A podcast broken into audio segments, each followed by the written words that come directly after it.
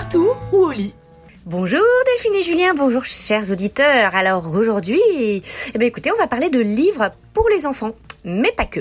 Alors vous connaissez pour mon souci, et mon adoration pour la littérature jeunesse, mais maintenant, plus encore que jamais, jamais, euh, je voudrais plaider pour son importance et pas seulement pour apprendre et se cultiver. Alors si les livres ne servaient qu'à ça, ce serait déjà pas mal, mais ce serait un peu triste et un peu sec. Je sais pas pour vous, mais moi je pense ça. Mais aussi, euh, je voudrais plaider pour son caractère capital, pour faire fonctionner l'imaginaire, sortir des visions toutes faites, pour faire inventer, créer ses propres histoires, ses propres images, et c'est tout ça la littérature jeunesse. Alors cette semaine, bah, je vais vous proposer une sélection spéciale sorcière qui risque de la faire déborder et dégouliner votre imagination. J'espère bien en tout cas. Alors d'abord, mon ma première sélection, c'est Non Cornebidouille, pas mon doudou de Magali Bognol et euh, Pierre Bertrand, un album tout récent tout nouveau tout chaud sorti de chez l'école des loisirs et qui s'adresse alors aux enfants de 6 à 8 ans euh, ou évidemment aux plus vieux, hein, ça se savoure un peu à tous les âges. C'est une série Cornebidouille. Le premier euh, album de la franchise était sorti déjà en 2003. On a eu euh, Cornebidouille euh, tout seul, c'était un premier album. Ensuite, on a eu La Vengeance de Cornebidouille. Et puis là, on a donc on a Non Cornebidouille, pas mon doudou. Donc, bah, c'est qui Cornebidouille? Eh ben, si vous avez suivi, c'est une sorcière, évidemment, puisque c'est dans une dans une spéciale sorcière. Alors, c'est une sorcière assez énorme, dans tous les sens du terme. elle est vraiment mamelue, fessue, enfin, elle est énorme, quoi avec un nez euh, verruqueux, vous voyez, plein de verrues, rouge, avec des petits yeux cruels et deux touffes de cheveux gris autour des tempes. Bref, elle est tout aussi affreuse euh, et effrayante qu'elle est grotesque.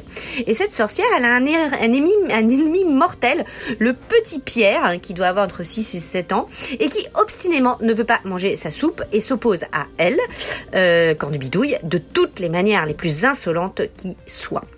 L'album, il est génial pour son univers très coloré, très effronté, mais aussi pour les jeux sur la langue permanents. Pierre et Cornebidouille, par exemple, ils passent leur temps à s'insulter de façon aussi poétique que vulgaire et hilarante, il hein, faut bien le dire.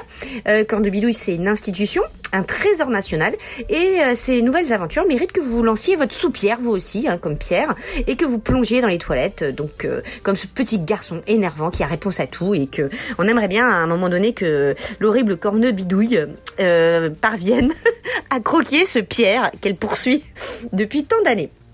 Dans, une dans un deuxième temps, ben écoutez, je voudrais vous parler dans ce spécial sorcière de l'excellente BD qui vient de sortir de Pénélope Bagieux, qui est sortie chez Gallimard en ce début d'année, donc très récemment, qui est une BD géniale et qui est intitulée Sacrée sorcière.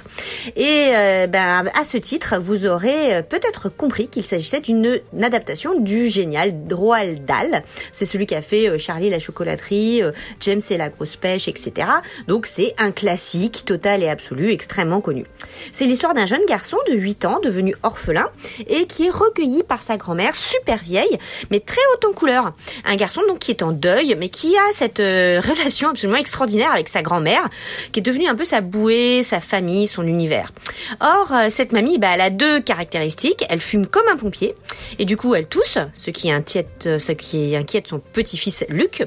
Et puis bah sa deuxième caractéristique c'est que elle dans la vie, elle a déjà croisé des sorcières et elle sait les reconnaître et puis elle transmet à son petit-fils ses connaissances sur le sujet.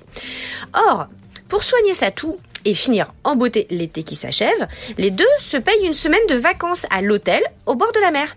Et là, ils vont tomber, tomber, bah, c'est un hasard complètement apocalyptique, ils tombent sur quoi? Sur une convention de sorcières, figurez-vous, euh, qui se font passer pour des femmes normales. Mais eux, ils savent les reconnaître, ces sorcières.